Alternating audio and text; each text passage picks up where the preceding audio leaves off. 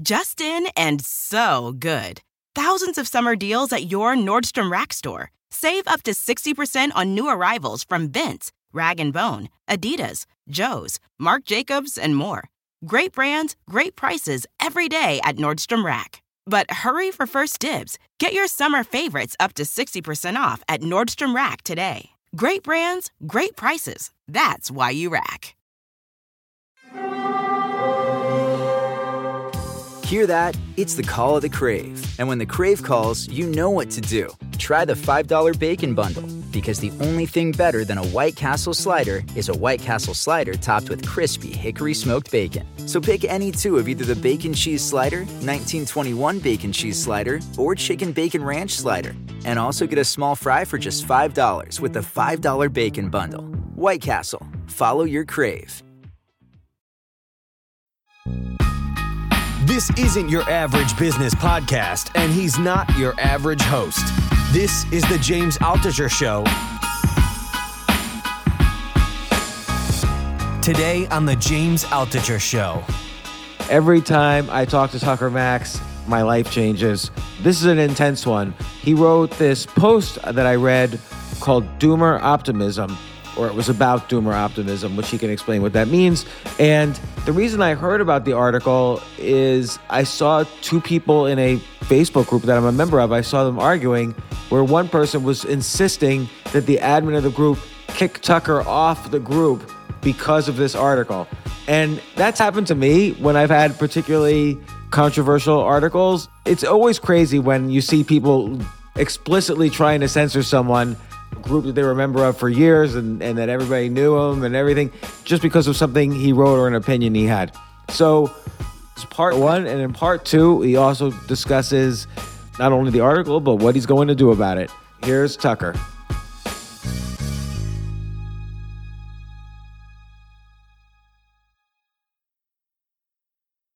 How else are things going? You're not at Scribe Media now full time. No. You're writing. You're enjoying life. Like what? Mm-hmm. Like I'm always curious. Like, and we'll get to the Doomer Optimism stuff in a second, or I mean, maybe this won't even be for the podcast. But I'm always curious with you because you are a super ambitious person. You're a great writer. You've done great things. And then how do you pull yourself back from ambition to say, you know what? For a while, I'm going to focus on family and friends and whatever. It's funny. I'm going to answer your question. Let me come to it circularly a little bit. So psychedelic medicine has gone through a lot of the VC community. And of course, a lot of them are doing it wrong, et cetera.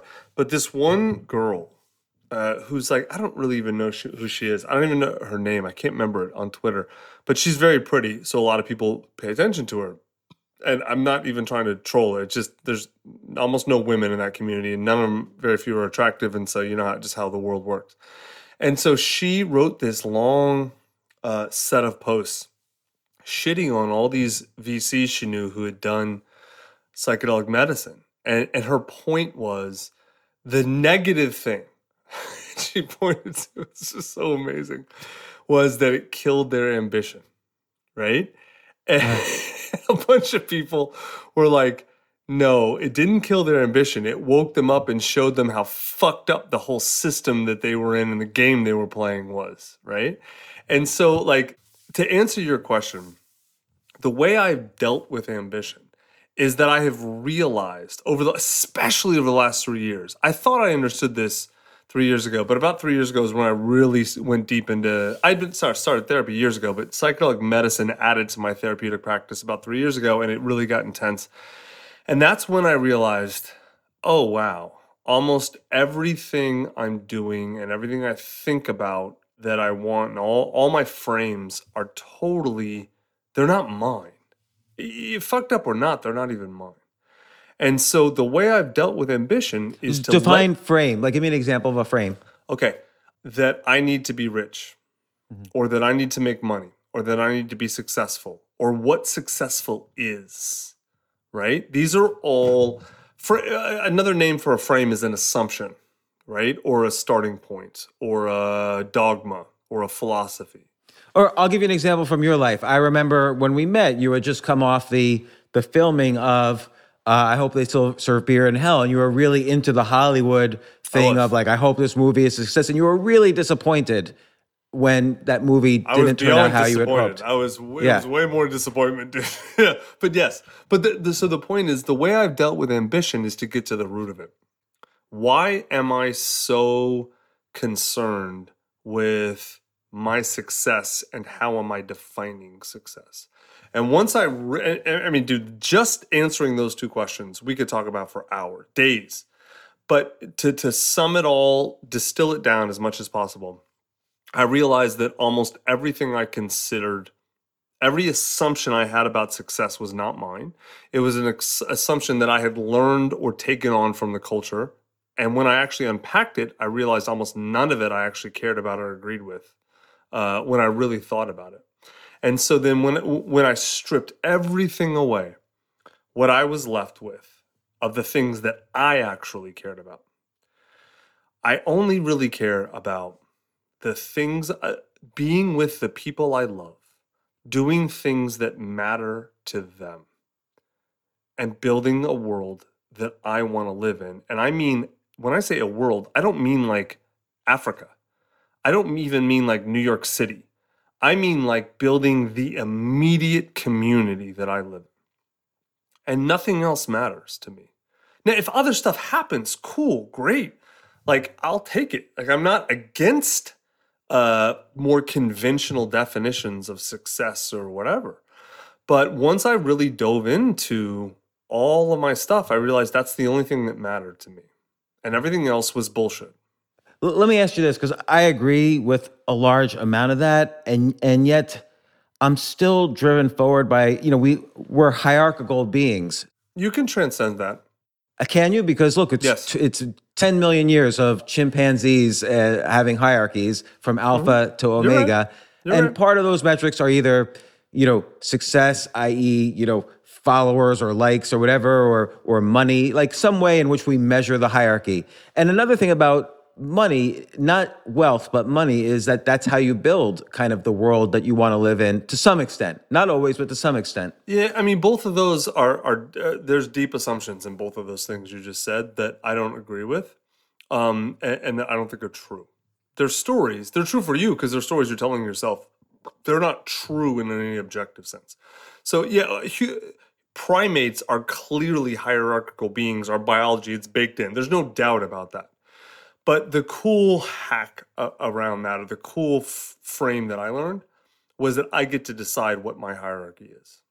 Yeah, and I 100% agree with that. Okay, but agreeing with it and actually putting it to play in your life are different things, right? Like most people don't even understand hierarchy, whatever. But even if they do, they accept hierarchies that they're either born into or that they're told are important. I have rejected all of those things. Finally. Like, it's funny you brought up Hollywood because that's a hierarchy, and I was totally bought in at that point. Even when I was in it, I thought I wasn't, but I was, of course. And now it's like, no, I don't care.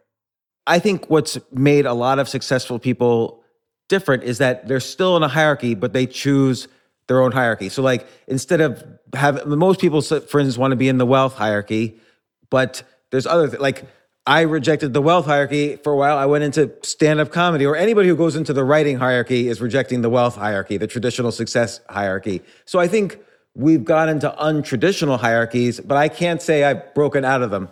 Dude, you don't even see it. You keep saying you can pick your hierarchy, but then you keep talking about other people's hierarchies. Okay. Comedy has an established hierarchy that you don't have to fucking buy into. Writing has... I'm the definition of something. Writing absolutely has a standardly accepted hierarchy. I never bought into any of it. I broke it. I beat all of those motherfuckers.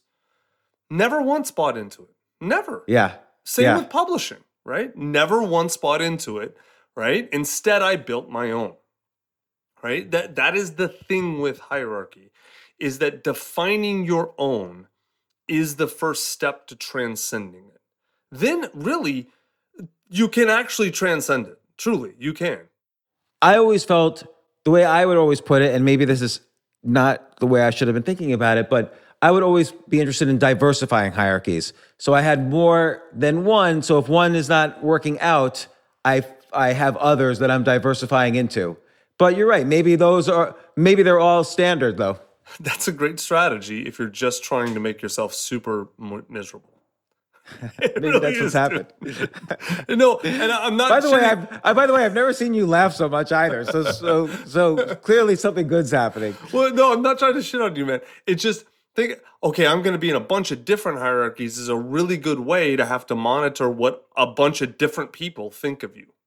And then fit into their categories of what matter. It's like, oh God, I can't imagine a worse way to make myself miserable, or a more effective way than I need to measure myself by 10 different scales instead of one, right? No, the step beyond that, if you ever choose to take it, James, is to decide you are going to create your own hierarchy. And then the step beyond that is to let go of all hierarchies. So let me ask you a question. How do you choose? And look, I defined the word choose yourself, or I coined it for my book at least, which you helped with. How do you really start from scratch choosing your own hierarchy? Man, that... and what hierarchy are you in? It's a great question. The hierarchy I'm in? How well am I living up to the best version of myself possible? Okay. That's how I measure myself. Like literally today, I took my kids to town. We ran some errands, did some fun stuff. And at every moment, I'm not asking myself, am I a good parent? Because now how you define good is depending on what hierarchy you're in. I'm asking myself, am I honoring the commitments I've made to my children? And am I being the best version of myself possible? Mm. That's the only hierarchy I measure myself on. The voluntary commitments I have entered into and my belief about myself. So when's there been a time when you felt you slipped on your own hierarchy? Because I feel the best way to define a positive is to look at a negative. Every day. All right. Dude, I mean, I'd love to sit here and tell you that I'm a perfect parent. Wouldn't that be awesome? I'd love to be that. I'm not, right? So like this morning, my son, my youngest, Deacon, he did something and I got upset and I yelled at him and I snapped at him and then he got upset and all. I made a commitment to my kids not to snap and yell at them, right? I screw up all the time, man. It's like, it's a difficult thing for me sometimes. Like, because they're real good at pushing buttons, man. My kids are experts at finding my buttons and just hitting them repeatedly, dude. They're so good at it. I mean, right? That's the only thing kids get good at the first 5 years of their life. Like, that's the only thing. Everybody, I always view that every human being is a scientist. Well, for kids, for babies up to 5 years old, you're their only laboratory. They're masters at it.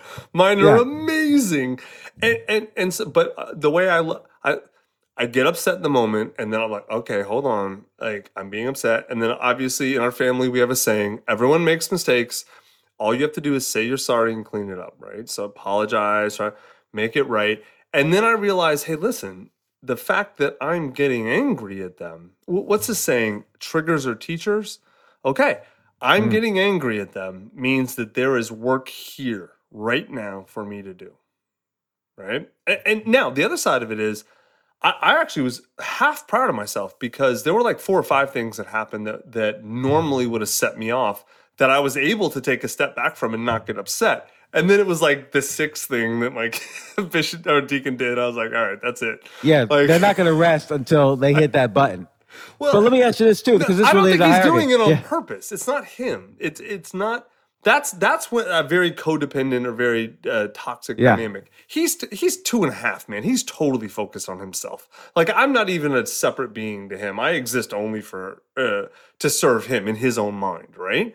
So that's why I'm never upset at him. Like he's fussing because he has a need he needs to meet, and he's learned this is the way he's going to get it, and so now I've got to deal with that, you know. So, Tucker, here's another question related to it is, when's the last time you did something you didn't really want to do, but you felt like somehow obligated to do it? Because this is related to the ambition thing as well. I mean, are we counting like I had to pay property tax? No, not stuff like that, which is like, but like, for instance, going to a conference that you didn't really feel like speaking at, or not that example, but it's been a long time. All right, good. Yeah, I would say for me as well, but then I always sit back and wonder, well, maybe I should have. I do the should have thing. Well, like instead of doing a past year and a half of studying chess, for instance, maybe I should have started new businesses or blah blah blah. So this actually might be really helpful for you. One of the things I've done, especially over the last year, is really focused on places in my life where I have shame-based thinking or shame-based words. Should have is a great one. Should have according to who? Right. Oh no, but seriously. You've said should have. I wish I in 15 minutes we've been on. I bet you've said it at least 5 times. Okay, because I should have according to me. Do agree that it's a bad word. No, it's not a bad word. It depends how you're using it, right? Shame based. I'm using it poorly. Well, see, but now you're judging yourself, right? So self judgment and shame based language are amazing indicators of underlying issues to deal with if you're willing to actually look at it, right? Like my mother-in-law is like this. She's a wonderful, incredible woman in so many ways, but man, she is so fucking hard on herself, and she uses so much shame-based language, and usually about herself. It used to be about others, and she's done so much psychedelic work and therapy, and she doesn't really do it to others that much anymore. It's just all on herself now. And you can see the way she talks about herself. And you're very similar. Like, I can't ever think of times you've ever shamed anyone or judged anyone else. Like, very rare. That was very, very rare to come in. Yeah. And you do it to yourself, though, dude. I mean, you heap that shit on yourself. It's crazy. Well, I remember how we first contacted each other. It was like over a decade ago. I was having a quote-unquote Twitter fight with somebody who was bashing one of my books when she also even admitted she hadn't even read it. She just didn't like the title. And you wrote me out of the blue. We had never spoken before. You wrote me out of the blue and said, "Why are you having a Twitter fight with this useless person and who's not even in the same category?" And, you know, blah, blah, blah. And it was a very encouraging letter. And then we got in touch and got to know each other very well. But you've been reminding me of this for a decade. Well, whenever you decide to actually turn and look at it, man, you may find dealing with this stuff always sucks at first. It's never fun. But the other side, what's through it, is usually, at least in my experience, well worth it. I mean, ask yourself, what would your life be like if you were able to, say, turn down your shame and self-judgment, let's say 30%? What would your life be like?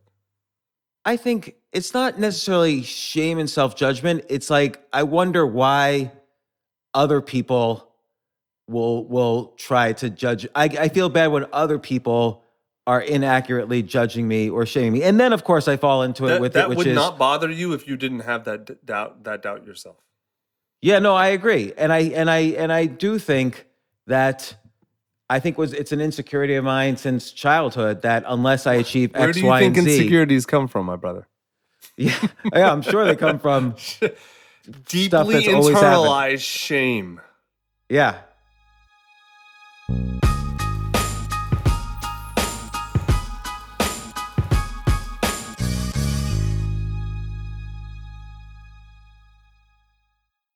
I have to say, Airbnb has changed my life.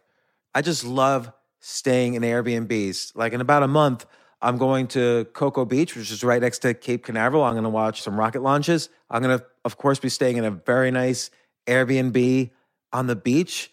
And it's just such a great experience. Like the whole world is available to us now because of Airbnb. But whenever I'm at an Airbnb, I always realize, the home that I left to come to this Airbnb, I could be making money on that right now by hosting and being an Airbnb myself.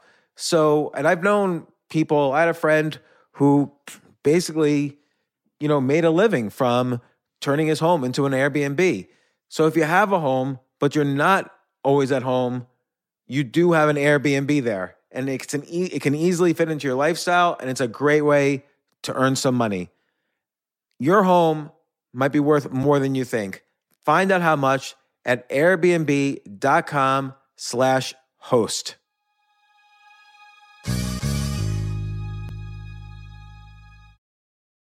The famous Abraham Lincoln quote says, "Good things come to those who wait." I wonder, did he really say that? Jay, did he really say that? Can you look that up? Regardless of who said it, that's only part of the quote. The full quote is, "Good things come to those who wait, but only the things left by those who hustle." Well, if you're a business owner and want the best people on your team, the same applies. And listen, I've interviewed 1,500 people now and a lot of entrepreneurs. I can safely say the one thing consistent among all entrepreneurs and CEOs, the successful ones, is that it's all about the people you surround yourself. If you hire well, you're going to have a great business. And, you know, thankfully, ZipRecruiter puts the hustle in your hiring. So you find qualified candidates fast. This is so important, and I want you to try it. You could try it as a potential employer or employee. You could try it for free at ZipRecruiter.com/James. ZipRecruiter's smart technology finds top talent for your roles right away. Immediately after you post your job, if you're hiring, ZipRecruiter's matching technology starts showing you qualified people for it. And I will tell you that I signed up on ZipRecruiter as a potential employee. You know, I just wanted to see how it works. And right away, it started matching me with really amazing potential employers. So give it a try at ZipRecruiter.com/James. Let ZipRecruiter give you the hiring hustle you need. See why 4 out of 5 employers who post on ZipRecruiter get a quality candidate within the first day. Just go to ZipRecruiter.com/James to try it for free. Again, that's ZipRecruiter.com/James. ZipRecruiter, the smartest way to hire.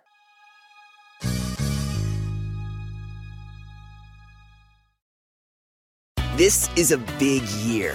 The Ohio Lottery's golden anniversary. 50 years of excitement, of growing jackpots and crossed fingers. 50 years of funding for schools, of changed lives and brightened days. 50 years of fun, and that is worth celebrating. So watch for can't-miss promotions, huge events, and new games that will make the Ohio Lottery's 50th year its biggest one yet. Learn more at funturns50.com. So, Tucker, let this in a roundabout way, this brings us into Doomer Optimism, which you've written about. I had never heard the term before, actually, until a few weeks ago when I heard it from you. And one thing I will point out is that rather than, you know, I read your article about Doomer Optimism, and then I saw on Facebook something really weird, which is that someone who reposted your article got shamed himself for reposting your article. Yeah, and then I know it's a good article. Like I've written, I've written articles where people have then contacted me and told me they were unfriended for reposting my article. So yeah. Then I know, like, why would someone unfriend somebody else for reposting someone else's article? So I said, and obviously I knew this was interesting because you and I have spoken about these topics and I very much agree with them. But first off, you define Doomer Optimism in the very beginning of your article. The shit's going to hit the fan, but if we all do our work, we're going to be okay. Yeah.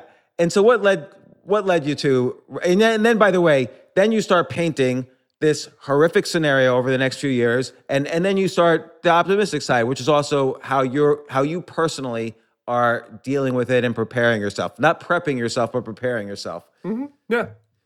What led you up to this? Look.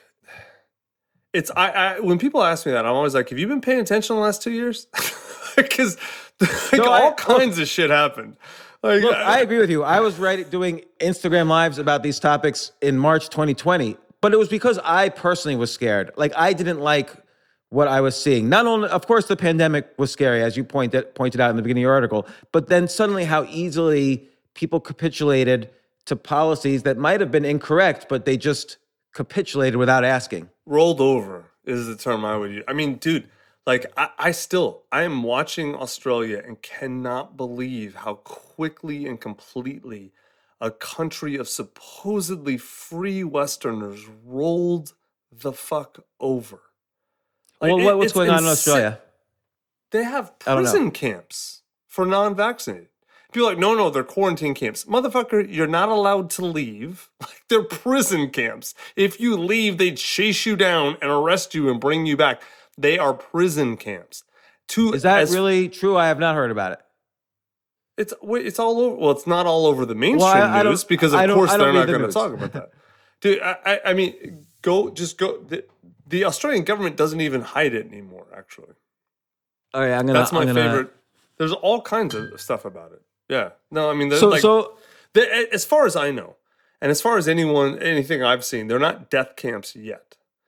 My guess is, I mean, this sounds fucking horrible, and God knows I don't want this to happen.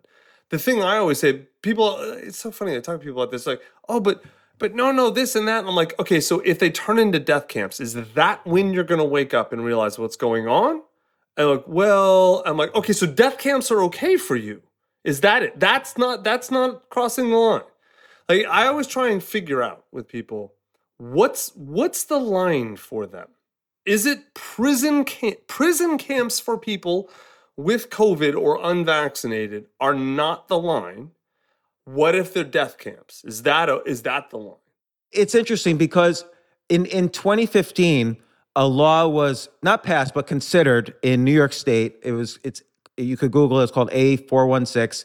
And it basically says the governor, at his or her discretion, could detain someone indefinitely if they view them as a threat to public health. Well, and hold on, didn't that law just get proposed just recently in New York? Like a couple months ago? No, that's the interesting thing. It was 2015, but now it's being brought up again. The same law. Exactly. Again, yeah. Right. And now people are saying, oh, yeah, that might be reasonable. So because of everything that's happened, where, of course, back in 2015, nobody considered it unreasonable. And so it's the trend that is scary to me. So this seems like such an easy solution to me.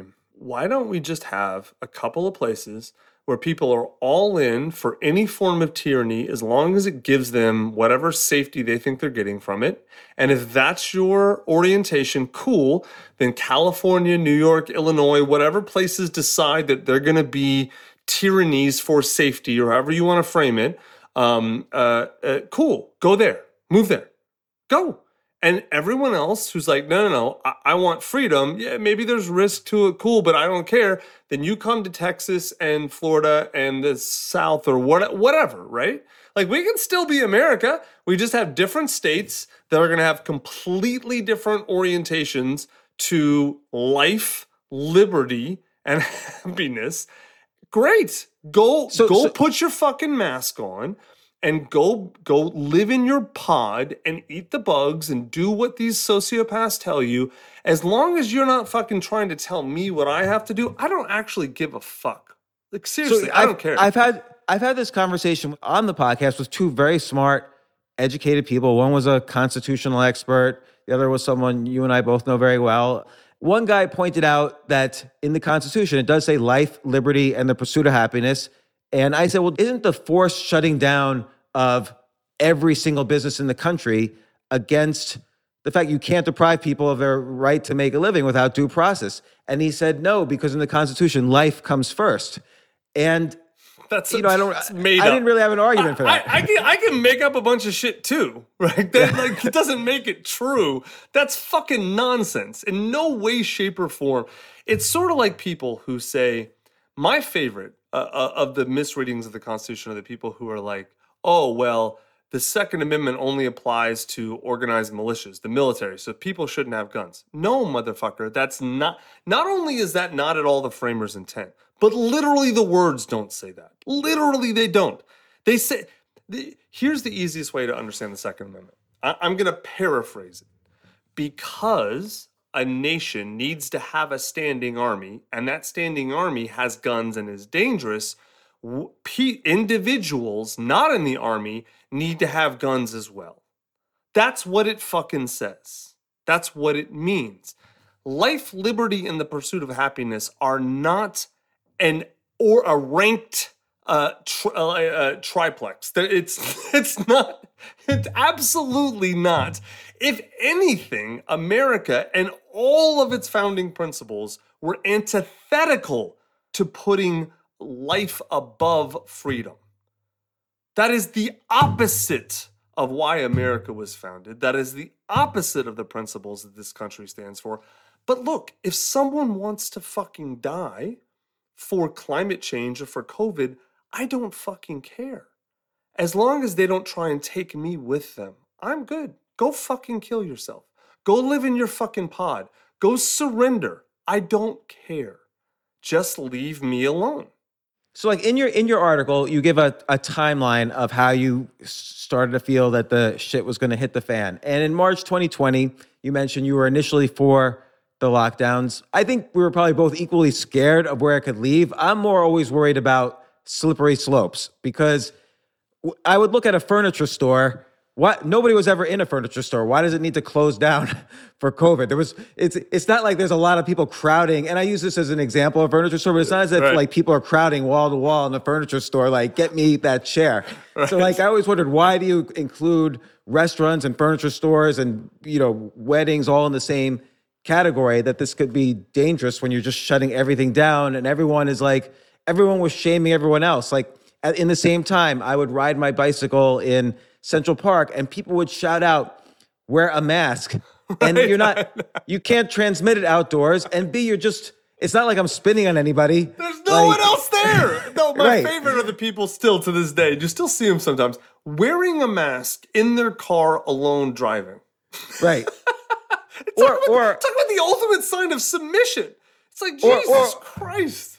Or here's the thing too. I was just in Las Vegas and you have to wear a mask. But then you go to an actual, and you have to social distance. There's signs everywhere. But then you see a blackjack table, and everyone's drinking, so no one's wearing a mask, and they're all sitting right next to each other. So the exact spot where you should be doing it is when you're not doing it, and everybody was just walking around social distancing, and they're all wearing fake masks anyway. Like everyone's just wearing these like the face masks with holes in them, right? Yeah, exactly. or they're wearing like panties. Yeah, exactly, like nothing. So it does start to get crazy, and by the way, everyone's got COVID now anyway. So like everybody I know has Omicron at this point. So what started to really trigger things for you? I don't know if there was one event, man. Honestly, like I'll admit, like I was fooled in March, like totally. And then by April though, it's like there's a playbook for dealing with pandemics. It's existed for a long time, and nothing anyone was doing was by that playbook.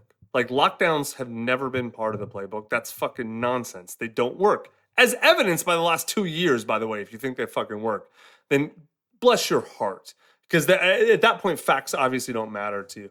But lockdowns were never part of it. Masks were never part of it. Although you can't ever prove a negative. Like if you say that to someone, they'll say, well, it would have been 10 times as many deaths if we didn't do the lockdown. Well, they can say anything. I can say I'm 7 feet tall and black. It doesn't fucking make it true, man. Like just because someone says something, who gives a shit? Fuck them. Like I don't care. Yeah, but dude, there has been a playbook that has been used for 100 years for actual pandemics. Whether it works or not, who knows? But like there was one that everyone agreed, World Health Organization, whatever, this is the, and then all of a sudden, literally, not before, not right before, but like during, like, no, we're not doing this. That immediately started setting off yellow flags. And then the reversal on masks came really quick. And then all kinds of other weird shit happened where I'm like, okay, this doesn't make sense. If this is actually a serious public health emergency, then nothing that is going on makes sense with that. Now, looking back, if what you have is a small group or a small set of groups of powerful people whose goal is to cripple or destroy America, then everything makes sense. Now it's like, okay, look at what's happened in the last 2 years and ask yourself, from what perspective does this make sense? That's really the only one. Now, I'm not talking about a lot of what's happened are just low-level sociopaths in power who don't want to give up their power, right? Which is a whole different thing. Like, I seriously doubt, like, some New York City commissioner is in any sort of international plot of anything. No, they're just the type of idiot who goes into government because they want power over people, and now they see, oh, pandemic gives me power, I'm never going to let this go. That's a different situation. But, like, if you look at, like, everything that's happened, none of it makes sense from any other perspective, man. There's no, it's so funny too to watch like so many people who I used to think of as pretty reasonable and logical for a year and a half try and grapple with what, none of these policies make sense. What about this? What about that? And they refuse to see, oh, wow, maybe my model for why policymakers or why people in charge are making decisions is wrong. Like people like Eric Weinstein or Sam Harris or all these fucking people who like, it's like, wow, man, I thought you people were smart. You're actually fucking stupid. Like you can't see a fucking con right in front of you. It's obvious. Maybe it's just because I understand media. Maybe I've been on that side of media for so long and I've seen behind the curtain for so long. I just know what it looks like. And this is the most I've ever seen of anything that's an actual fucking, just a fraud and a con. I mean, how many examples do you need? How many of, I mean, like, okay, if you, maybe the whole COVID thing, you can be like, all right, I get it. Fine. Like things can happen. You can make arguments, but then all George Floyd thing, man, like I said in the piece, man, that video was so gut wrenching, dude. I fucking cried watching. That's horrible. And then riots started everywhere. Right. And the best part, like you can't beat that cry-on from CNN where it's like the black reporter standing in front of the fire saying mostly peaceful protests. Right. And come on, stop it. Like they the mainstream media tried to sell you that these riots were peaceful protests. It's like, you're going to believe me or your lying eyes? Right. So, right. Do you want to keep going? Like how many more lies do you like there's some that are like borderline, like COVID early, maybe you could say is borderline. You can maybe make a good case. Okay. Election. So I don't even want to talk about the election because it's so fucked up. And there's so many religious dogmatists on the other side with the election stuff. There's so many people who are like, Donald, like they think Donald Trump is some saint. I'm like, he's a narcissistic fucking asshole. Even if you did like him as a president, he didn't give a fuck about you. And so it's like, eject the things that are borderline. The summer 20 riots, the January 6th insurrection, keep going. There's some that are just unarguable. Let me ask you this, because obviously, right, the like you said, the George Floyd video was horrific. Somebody needed to speak out about many things there. But at the same time, you would have 20,000 people gather for a protest, and they didn't need to wear masks. They didn't need to social distance. Right, and meanwhile, exactly. Uptown, a restaurant would be shut with outdoor dining would be shut down in the exact same city. Or what got me was in Seattle. I think it was in Seattle where they had the their own zone. It was the autonomous zone. Chaz. Yeah. Or something. Yeah.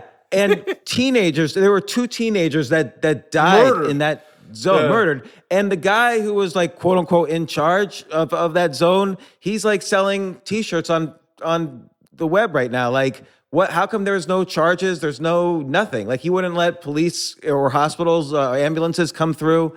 Like, I don't understand why there's such obvious hypocrisy and people did not see. And I know this eventually leads to what becomes Doomer Optimism, but why didn't people call it out then? It frustrated me. So it gets back to what you talked about at the earlier, very early part of this podcast is hierarchy, right? The one of the embedded parts of hierarchy is identity, right? Like if I care about the writer hierarchy, it's because I identify as a writer, right? And so there are so many people in this country, everywhere. It's not just America. It's just everywhere. But like whose identity is tied into, well, I'm this type of person or I'm that type of person or I'm in this group.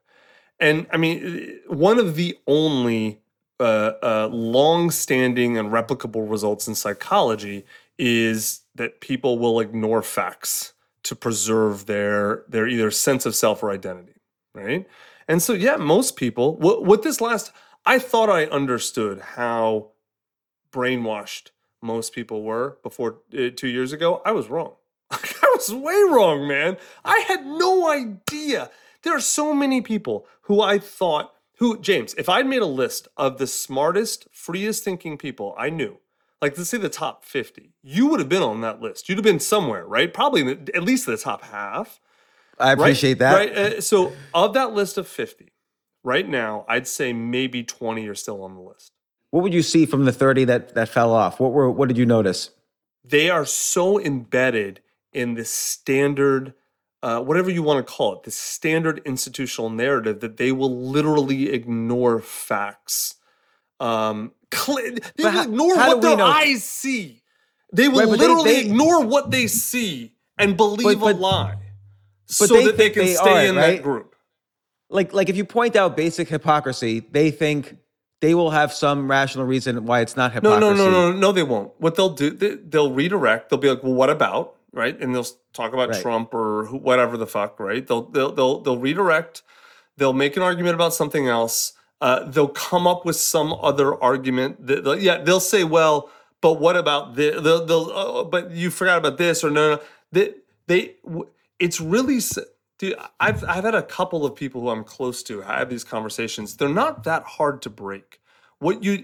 As long as you get them one-on-one and you don't get angry and you just, like, approach them with pure curiosity and just keep asking questions, what you end up doing, and I've only done this about 1,000 fucking times, is that you break their minds.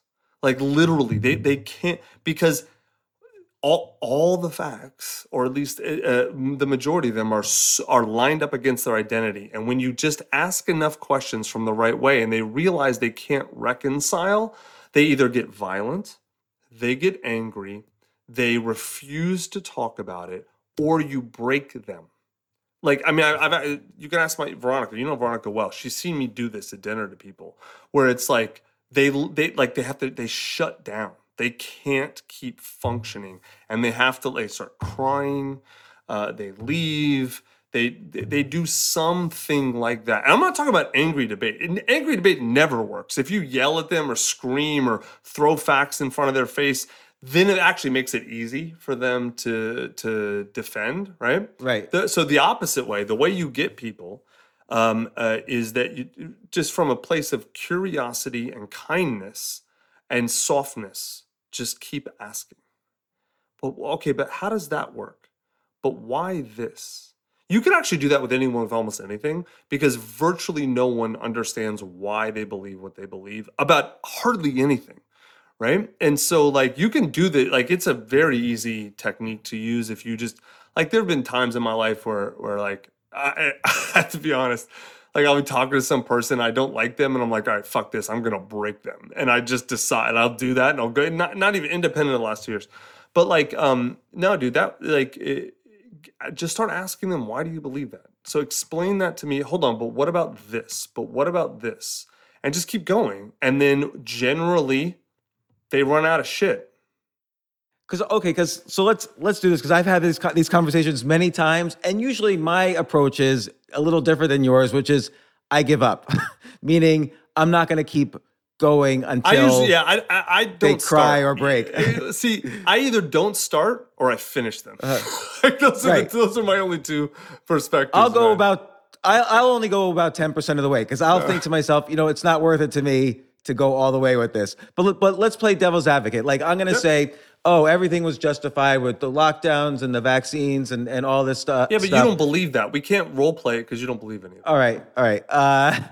So I'm just curious, because I think the technique of breaking is interesting. It reminds me, though, of Peter Boghossian. I don't know if you read his book, Having Difficult Conversations, where his thing will be like, okay, I'm 60% there. Get me the other 40%. Like, it sounds interesting what you're saying. Get me the other 40%. Like, what about the fact that 20,000 people were allowed to protest, but you were still shutting down furniture stores uptown? Like, you know, and they say, well, they were only protesting. I don't know what people would say, actually. I have no idea. Right. See, that's why we can't role play, because you don't believe any of it, because it's bullshit. But why was this happening? Like, why don't people see the hypocrisy? Like, if you point out the hypocrisy, no one will admit that it's hypocritical. James. Because most people, when faced with truth or group, pick group. They pick status. But if you say, is this hypocrisy, yes or no, and they say no, when it's so obvious to anybody. Either they'll say, dude, that's what I'm trying to explain to you, man, is that the stages of when I break them. First, they'll deny. A lot of times, they'll then recognize and say, I don't care. I still believe it anyway. Yeah, I see. Because when faced with truth or group, group / status, most people pick group, and status. So what they pick also is faith, right? So faith is this ability to assert something that you don't have any proof of. No, see, hold on. That's a little different. Belief without proof. When most people say faith, they're talking about religion, right? Right. But belief without proof is a different issue. Like the technique I was talking about, curiosity, doesn't actually work well on religious people. Like, it doesn't break religious people because most of religion is made. I don't necessarily mean God or spirituality, but organized religion. It's a made up set of beliefs, right? And so, like, but at the core of it, why it works, the mental hack that organized religion figured out thousands of years ago is faith, right? That you believe without proof. So that's why it always makes me laugh. Like, religious people have arguments. I'm like, why even argue? You believe without proof anyway, right? So, like, that isn't faith a core tenet? And they'll say, yeah. I'm like, well, then why are you talking about facts? You don't care about facts. Right. That's actually when they get angry, which is weird. But this the approaching with gentle, kind, but tenacious curiosity only works on people who think they're being reasonable and rational and logical. Because that is a part of their defined self, right? And so that's what you're breaking.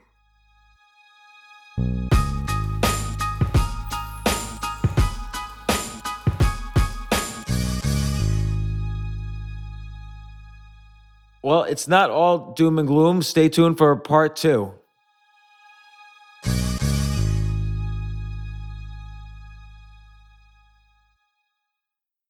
Shopify is the global commerce platform that helps you sell at every stage of your business. With the internet's best converting checkout, 36% better on average compared to other leading commerce platforms, Shopify helps you turn browsers into buyers. In fact, Shopify powers 10% of all e-commerce in the U.S. Sign up for a $1 per month trial period at shopify.com/podcastfree. All lowercase, shopify.com/podcastfree, shopify.com/podcastfree.